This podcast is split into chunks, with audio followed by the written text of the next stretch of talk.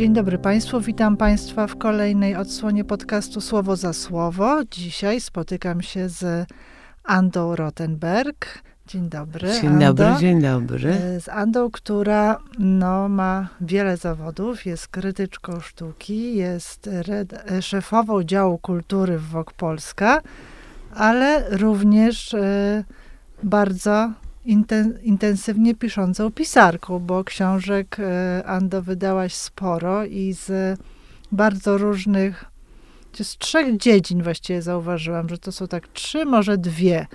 Więc jedna dziedzina, no to są poświęcone e, książki sztuce, e, taka już właściwie dzisiaj akademicka pozycja Sztuka w Polsce 45-2005, prawda, o którą się biją studenci i kupują na, w antykwariatach. Już nie, bo wznowiliśmy, wznowiliśmy w ubiegłym roku, nie, w tym roku właściwie, na życzenie czytelników mój wydawca a, mm, Postanowił tak. postanowił tak dodrukować mm, z małymi korektami.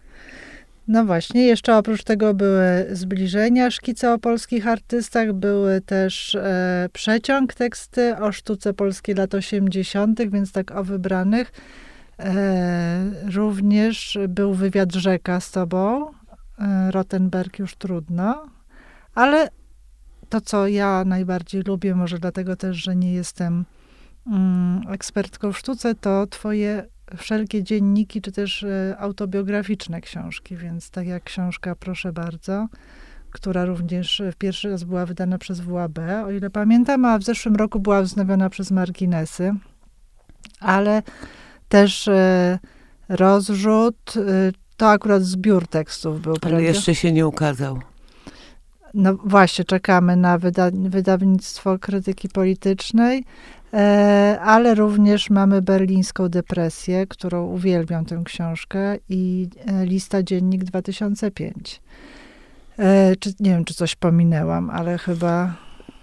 To naprawdę nie A, jest ważne. Jeszcze Kuchnia Towarzyska i Uczuciowa, co jest bardzo wspaniałą publikacją, która się ukazała w zeszłym roku, czy to już dwa lata temu? Ona się ukazała w zeszłym roku w listopadzie, Mm. równo, dwa Rok la, temu, równo rok, temu. No właśnie, ale jest to praca zbiorowa, jak podkreślasz. Nie, nie czujesz się jej e, wyłączną autorką.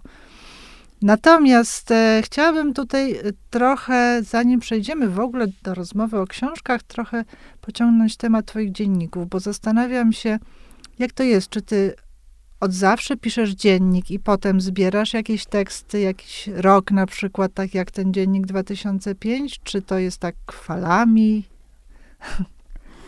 Falami i napadowo. Ale od bardzo dawna, to znaczy od e, czasów licealnych. Mhm. Piszesz w zeszycie? już nie, ale pisałam. Mhm. Znaczy ten pierwszy licealny dziennik i taki jakby sprzed bardzo wielu lat zgubiłam, Oj. ale pozostałe zeszyty gdzieś mi się zachowały. Czasami piszę na oddzielnych kartkach, Mhm. e, pisałam. Mm, I to są bardzo nieregularne zapiski. Mhm. E, Potraf, gdzieś mi zostały jakieś szczątki. E, zeszyt, w którym się coś zaczyna, a potem długo nic nie ma. Ale powiedz mi, to jest tak, że, y, że dlatego zapisujesz, bo wydarza się coś, uważasz interesującego i warto to odnotować, czy, e, czy po prostu tak chcesz zerknąć sobie potem, żeby, czy, czy też dla potomnych, y, no bo jakiś zawsze cel Nie, jest nie, dziennika, nie czy, raczej, czy raczej terapeutycznie, jak, jak to traktujesz, zapisywanie swoich obserwacji? Już ktoś mi zadał niedawno to pytanie, nie umiałam na nie odpowiedzieć. W związku z tym, e, że kiedyś w szkole, Mhm. czy e, miałam takie poczucie, że muszę się sama z sobą zmierzyć, podzielić, coś zanotować. Mm, A potem to weszło w nawyk. Pamiętam, że miałam też taki zwyczaj, jak miałam jakieś 18 lat i trafiłam do jakiejś kawiarni Mhm. sama i się źle czułam, to wyciągałam zeszycik i pisałam. Mhm. Żeby tak e, e, mniej być samą. Byłam Mhm. sama z sobą, ale wtedy nie byłam sama. Mhm. Takie, było, takie były młodzieńcze, a, a potem zauważyłam, że wtedy pisałam dzienniki, kiedy mieszkałam sama. Mhm. Mm, e, najczęściej. Bo kiedy się mieszka z kimś, to to życie się tak kręci mm, i właściwie rozmawia się z drugim człowiekiem. Nie ma tej potrzeby. Mm, No tak, rozumiem, to zapisywanie jakby zastępowało jakiś dialog. Poniekąd Mhm. tak. E, I w związku z tym są długie przerwy, Mhm. ale e, ponieważ nigdy nie mieszkałam z nikim bardzo długo, to poza dzieckiem, które mi nie przeszkadzało w prowadzeniu dziennika, um, to one są rwane. E, I czasami jest też tak, że jak na przykład pracuję nad książką, to nie, zagląd- to nie piszę dziennika. Mhm. No tak. E, e, A jak e, książka jest skończona, to wracam do dziennika, ale nie od razu, tylko po pewnym czasie. Bo książka, proszę bardzo, jest całą historią właściwie i twojego I tam życia, też i jest rodziny. dziennik, No tam właśnie. też jest częścią dziennika. No więc właśnie, to się tak przeplata wtedy. Wykorzystujesz to, co zapisałaś.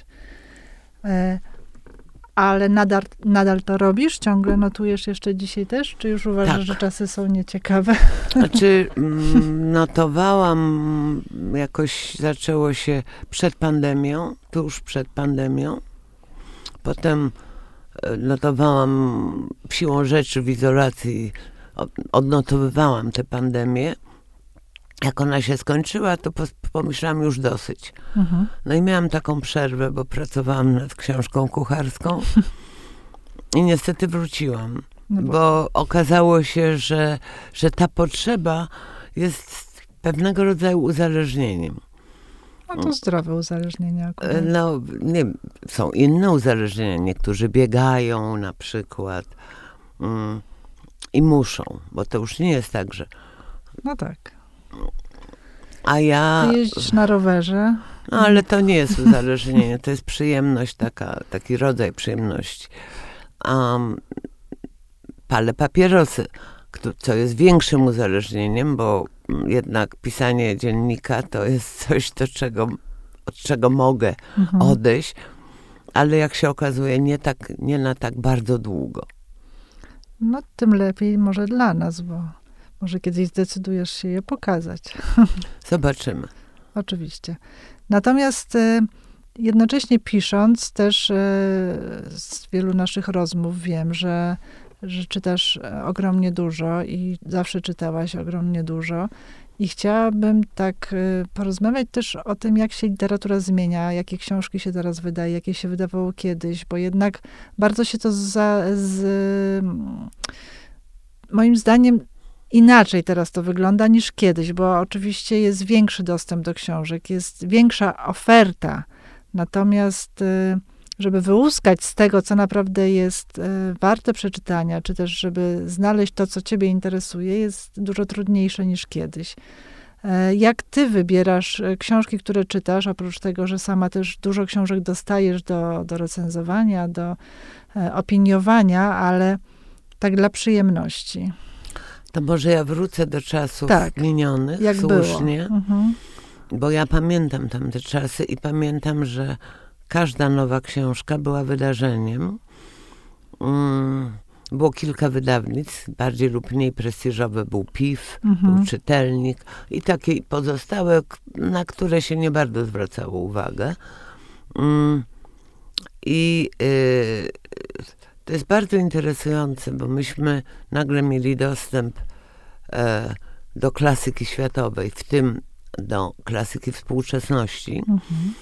I każdy, każdy nowy Faulkner, każdy nowy Steinbeck, a Sartre, Camus e, był wydarzeniem. Wypiekam. Ja pamiętam, chyba byłam na pierwszym roku, czy po pierwszym roku, jak się ukazał Lampart, Lampeduzy, albo podobne książki. Mm, Fałszerze Żida. Ja już pomijam Drogi Wolności, które Mhm. czytałam jeszcze zanim poszłam na studia. Mm, To były wydarzenia. bo to nie było tak, że te książki się ukazywały równolegle i w dużym, mm, że to była masówka.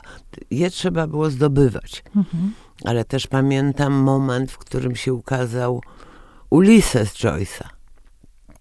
Te kolejki, te szukanie znajomości, żeby spod lady w Czyli księgarni. były k- kolejki do księgarni?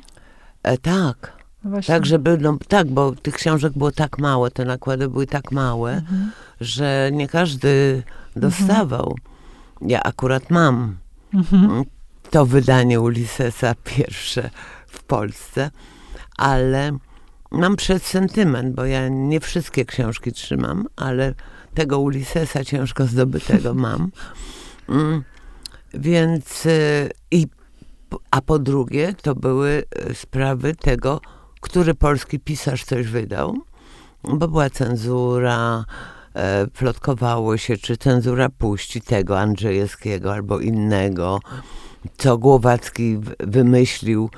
Mm, Więc to były przygody i wszystkie te książki się czytało natychmiast, ale nie było ich tak wiele. Ale też się o nich rozmawiało, prawda? Bo to Tak. było przy okazji wydarzenie towarzyskie. Oczywiście, oczywiście się rozmawiało, tym bardziej, że z recenzjami było różnie, bo jak się, ja pamiętam, kiedy już po o, 68 roku i ag- interwencji w Czechosłowacji ukazały się dwie książki Kundery. Mhm. Żart i śmieszne miłości. I y, ponieważ to, to się nie mieściło w głowie, jak to się dzieje, okazało się, że one były zaplanowane wcześniej i siłą bez władzy zostały wydane, ale nie pamiętam, 71, coś takiego. No więc oczywiście to się czytało i to były skarby. Oczywiście. Więc, e, więc no, mm, potem przyszły książki wydawane w drugim obiegu. Przywoziło się też książki wydawane w kulturze paryskiej. Na drugim obiegu zepsułam sobie wzrok. Jedni dzisiaj na komputerze, drudzy na drugim obiegu. I ja pamiętam cały, cały okres, ca, lata 80. to było czytanie, nadrabianie zaległości z drugiego obiegu. Wtedy przeczytałam Ziemię Ulro i większość książek Miłosza, prozę. A, przeczytałam a, em, wydawane we Francji książki Kundery, wydawałam, wydałam całą tą rosyjską literaturę podziemną, łącznie z Gułagiem, Kręgiem Pierwszym i jednym dniem, przepraszam, Borysa Dawidowicza? Nie, on się to się inaczej. Nie, przepraszam, bo było dwie książki. Iwana Denisowicza to był Sołżenicyn, ale też nagrobek dla Borysa Dawidowicza, który napisał serbski, a właściwie nie serbski, tylko czarnogórski pisarz, który młodo zmarł, Danilo Kisz. Bardzo dobry pisarz, który dość wcześnie, ale też były takie fale, że się czytało literaturę iberoamerykańską. Tak, cała seria. I się wszyscy mówili w naszym małym Makondo. Prawda? A potem się czytało literaturę serbo-chorwacką. Bo się takie objawienia pojawiały. No więc tego dzisiaj nie ma. Trochę zazdroszczę, bo jednak wokół książek dużo się działo i w związku z tym tak się żyło z innymi tymi książkami, a teraz tak szybko się je czyta, rzadko się pokrywają lektury, że jak się spotykam nawet ze znajomymi, to nie zawsze czytamy tę samą książkę, bo jest ich aż tyle, że nie wiadomo, kto jest na jakim etapie czytania. A wtedy rzeczywiście to były wydarzenia, jak dzisiaj się rozmawia o serialu e, na Netflixie czy HBO, prawda? No jedni oglądają jeden, a drudzy oglądają inny. No więc właśnie, dokładnie tak samo. Tak. A potem, a potem jak się z, zrobiło tak dużo wydawnictw i dużo książek, to mm, czułaś się zagubiona, że już nie ma tego, co, co wcześniej. Jak się przestawiłaś na, na te współczesne czasy? Nie było łatwo. Mhm. Nie było łatwo, dlatego że pojawiły się fale nowych pisarzy i w różny sposób się do nich, po nich sięgało. A, ale coś takiego było w atmosferze, nie wiem, może w moim kręgu, Mhm. że się jednak trafiło od razu na Tokarczuk, prawda? Wiele lat temu. Jasne. Ja mam pierwsze wydanie biegunów, a, które prz- przeczytałam tę książkę drugi raz. Jakbym od nowa ją czytała. To jest bardzo ciekawe. Um, mm, zawsze pr- przeczytałam wszystkie książki Hanny Kral, um, bo ona jest taką pozycją. Ale też pojawiła się Teresa Torańska. Oni zostali wydani w drugim obiegu, prawda? Ale Mhm. potem następne już nie. Ale z Torańską się znałam z akademika, więc to była moja za, znajomość od zawsze, więc to było siłą rzeczy. A mm, brałam do ręki kolejne książki i właściwie nowe nazwiska dość powoli wchodziły do mojego domu. Mm, Ja byłam dość nieufna. I nie, nie zawsze było tak, że brałam coś do ręki i się zachwycałam. A mm, zaczynałam czytać, odkładałam. Potem brałam inną książkę do ręki. Więc i dalej tak jest. To znaczy, są pisarze, o których nic nie wiem. Zaczynam Mhm. czytać, to mnie wciąga. Łaskawe przeczytałam od deski do deski bez zatrzymania. To jest 900 stron. Jak coś wciąga, to wciąga. Jest to dość okrutna książka. No wiem, ale to nie jest zawsze tak. Mm, Są książki, które podczytuję. Podczytywałam i podczytuję, które leżą.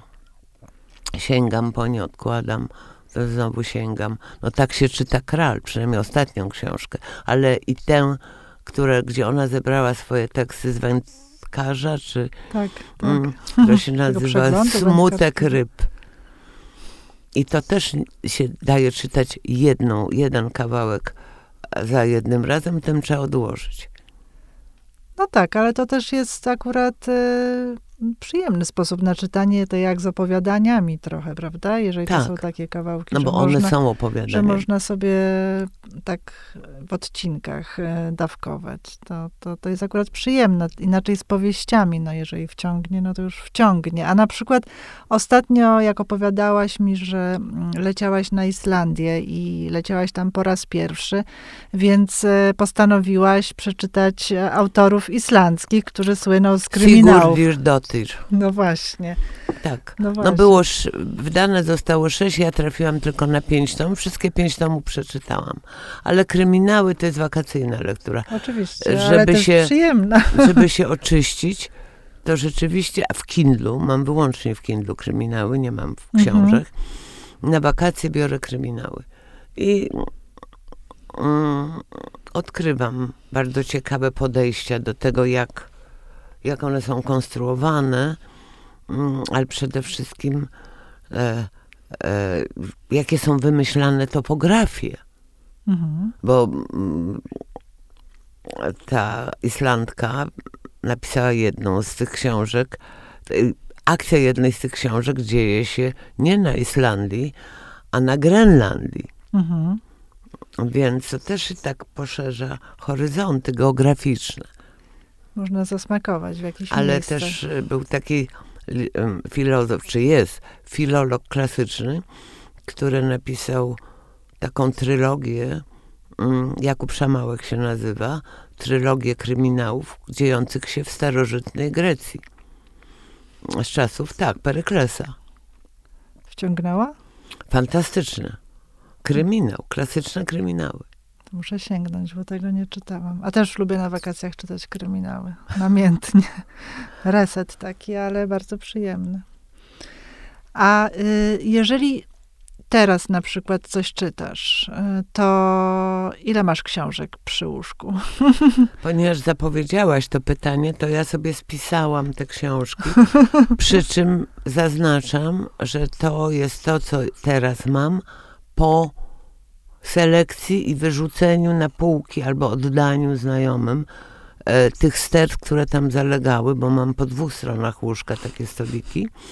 I tam był piętrzące się. Było jak było 30 parę, to już zrobiłam selekcję i tak sobie spisałam. Leży Piotr Szarota, Wiedeń 1913. On to napisał wcześniej. Ja najpierw przeczytałam Paryż 1938, mhm. który mnie pochłonął absolutnie. Przeczytałam to szybciutko, a ten Wiedeń, który jest może bardziej detaliczny i taki no troszkę epicki, czytam znacznie wolniej, już czytam to od pół roku. I tak otwieram co pewien czas i wracam do wątku, myślę zaraz, ale to gdzie, a to Freud był, aha. No, więc... Może, bo może Wiedeń jest ci mniej bliski niż Paryż też, To nie prawda? o to chodziło. To, tam, tam ta książka była bardziej gorąca. Mhm. Ta jest widać głęboko zakorzeniona w źródłach. Autor przeczytał książki tych autorów, o których pisze, i bi ich biografię. Widać, że, że jest bardziej detaliczna. Czyli trzeba wypoczętą być, żeby czytać i chłonąć. Dokładnie. Mhm. Więc to. Leżą poezje. Najnowsze. Mikołajewski, ostatni tomik, Denel, ostatni tomik, Louise Gluck, mm, Anna Carson, autobiografia Czerwonego, która jest prozą poetycką. Leży Alberto Manguel, Pożegnanie z biblioteką i to jest wielka książka. To jest książka, którą się powinno czytać bardzo powoli. Każde zdanie tam waży. A, więc leży, bo ja już ją przeczytałam, ale zamierzam wrócić. Leżą obie ostatnie książki Hanny Kral. Co ciekawe, e, leży Mariusz Szczygieł, a fakty muszą zatańczyć. To jest instruktaż tego, jak się pisze reportaż, ale ja nie, ja nie piszę reportaży, ale tam jest tak dużo ciekawych obserwacji i refleksji na temat książek kolegów, że to się z przyjemnością czyta, ale też go czytam e, nie, nie tak równo, tylko co pewien czas po niego sięgam. A leży wicha, kierunek zwiedzania, leży Franaszek, Gwiazda Piołun. Świetna, ja bardzo ci polecam. Nie wiem już e... na jakim etapie jesteś czytania. Też jest bardzo szczegółowa ta książka tak, i też, też są różne opinie czy się lepiej czytało poprzednie jego książki, takie biografie, takie jak Herberta. E, ja uwielbiam tę książkę. Ona jest dla mnie taką podróżą przez. No więc e, e, ona leży jako zapas, ale pewnie w ciągu najbliższych dni po nią sięgnę, bo to też płodozmian stosuję. Ale są też książki, które ściągnęłam na Kindla i które czytałam właściwie bez zatrzymania. I to są trzy książki bardzo ważne, które się okazały w tym roku. To jest Eric Villard, Porządek Dnia. Zgadzam się. Nieduża książeczka, ale niebywale mocna. To jest Leonardo Padura, Człowiek, który kochał psy. Tak. I to jest William Forman, Centrala Europa. A tego nie czytałam jeszcze. To jest książka trudna, um, chimeryczna miejscami, ale dość ważna, jeśli chodzi o spojrzenie na rozwój i przemiany dziejące się w Związku Radzieckim i w faszystowskich Niemczech, przy, obserwowana z dystansu e, poprzez wybranych bohaterów. Wybraną bohaterką a, niemiecką jest Katę Kolwitz.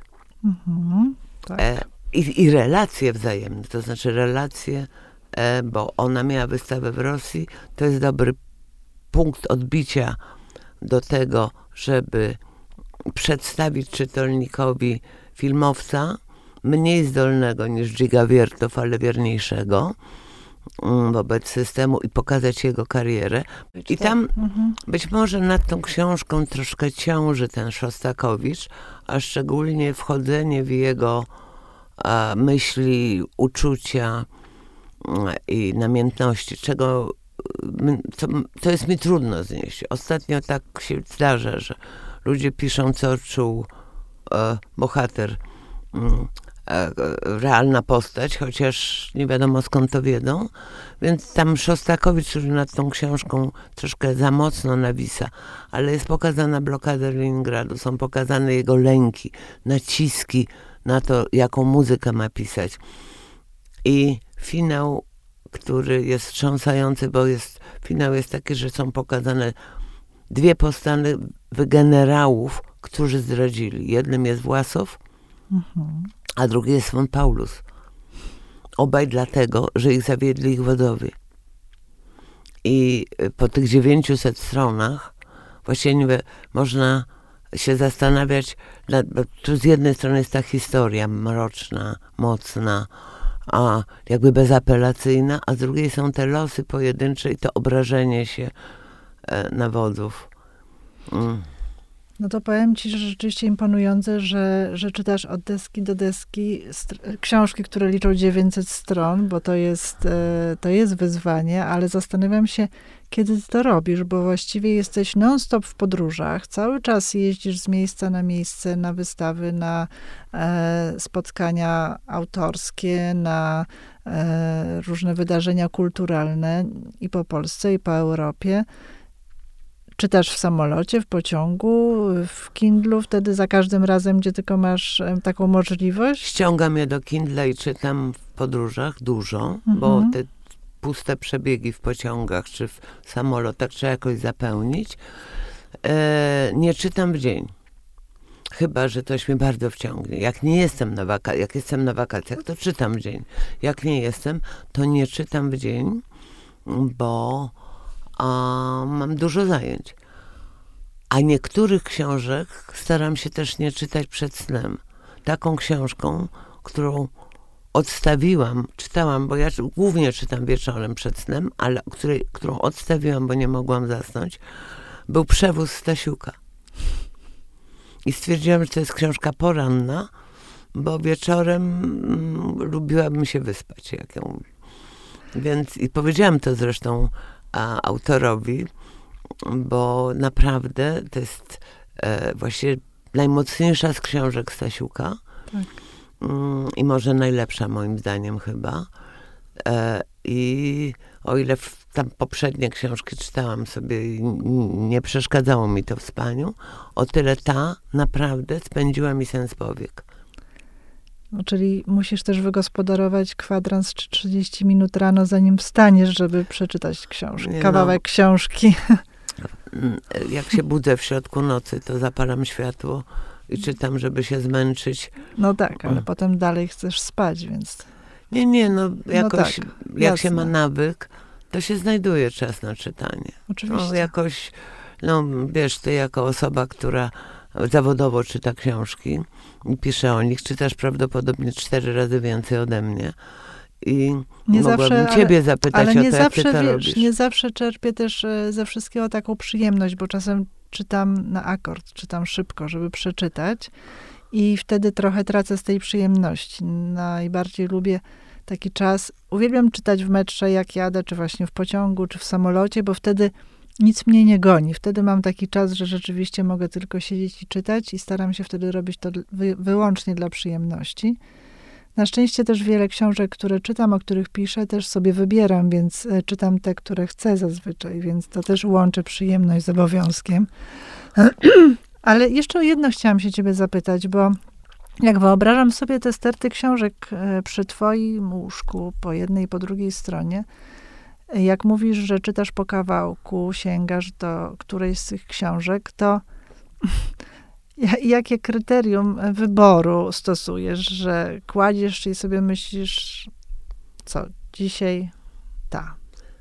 Nie rzucasz przecież no, monetą. Jest wcześniejsza selekcja, bo ja oczywiście zaczynam czytać wszystkie książki, które do mnie wchodzą mi do domu, zarówno te, które dostaję do redakcji, jak i te, które przy, przysyłają mi różni wydawcy czy autorzy mhm.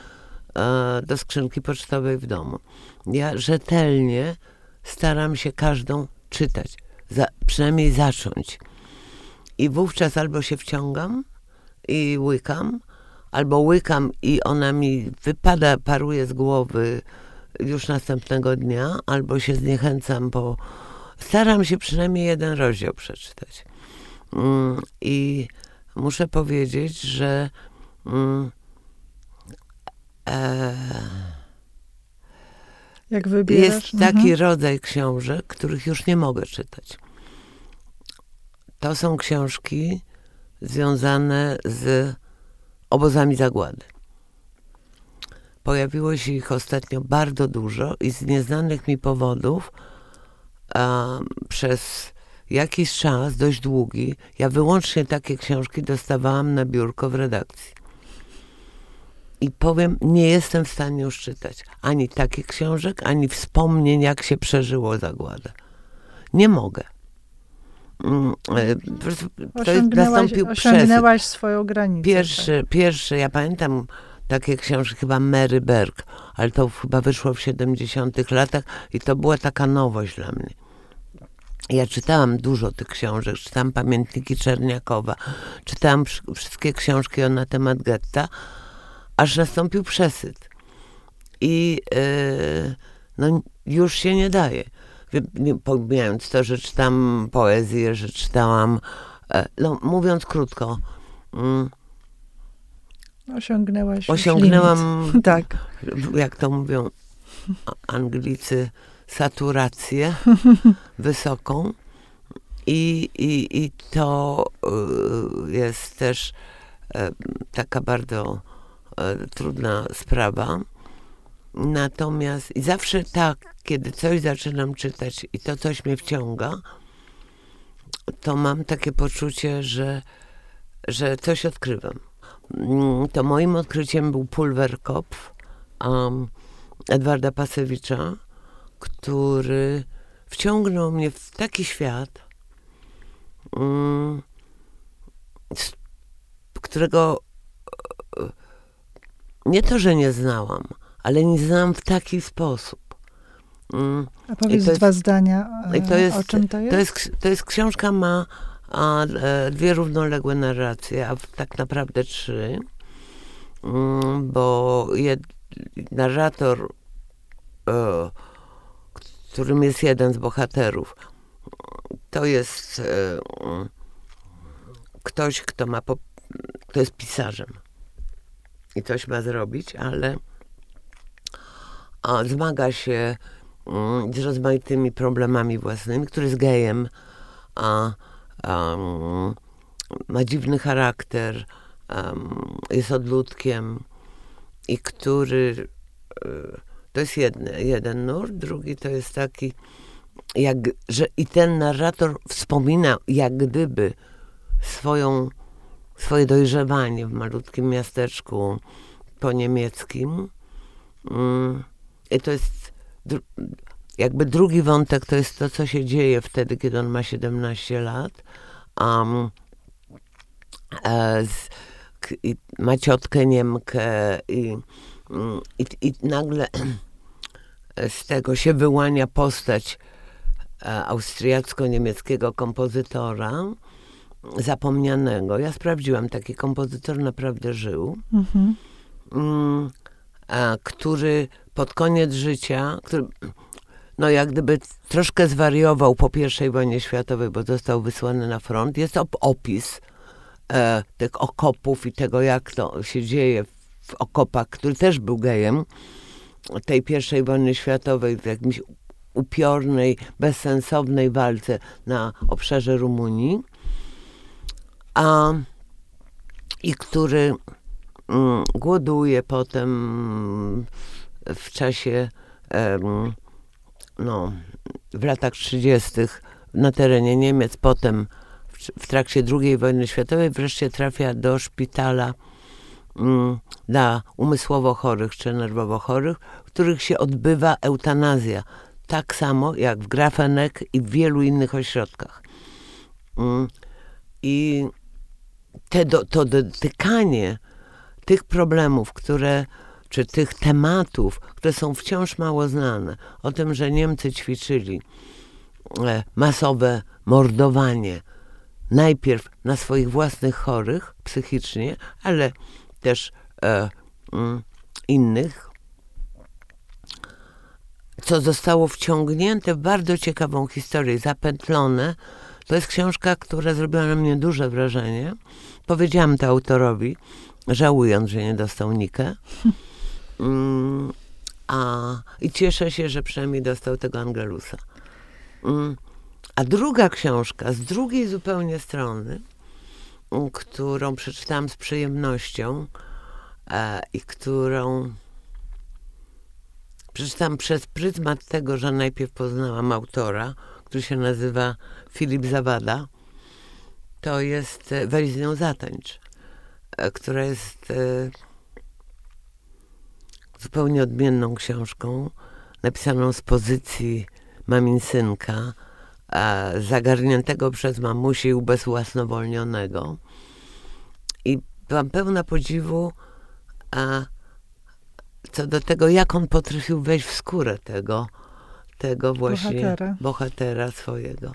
Więc mam takie prezenty i czytam z przyjemnością niektóre rzeczy. Niektóre czytam ze względu na to, że znam autorów, ale się nie będę teraz wypowiadać, bo nie wszystkie te książki, które przeczytałam ostatnio, sprawiły mi wielką przyjemność, więc bez nazwisk.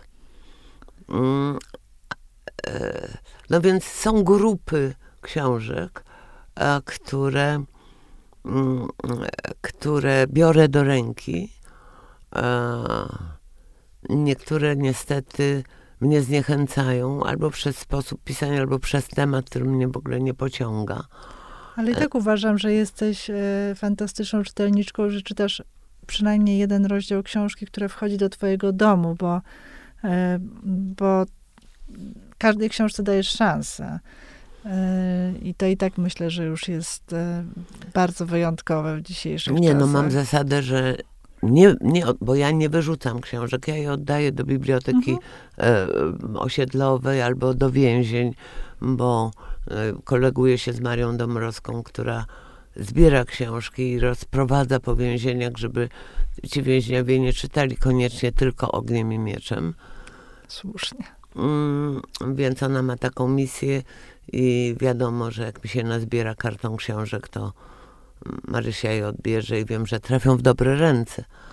No ale to się zbiera i te, zbierane te książki w takich słupkach.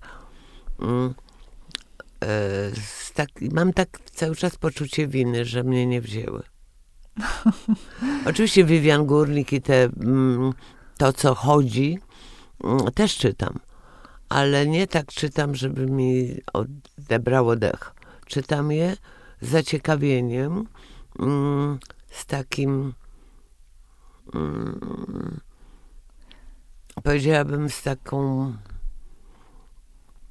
tak, mam takie podejście żeby sprawdzić, jak ona widzi na przykład ten Nowy Jork albo relacje z matką. Znaczy mówię na przykład. Jasne, ale to wiesz, też są takie książki, które e, wcześniej nie miały po prostu polskich przekładów, więc e, docierają do nas wiele lat za późno, Dokładnie, więc oczywiście tak. czytamy je, ale już e, no, mamy zupełnie inną perspektywę.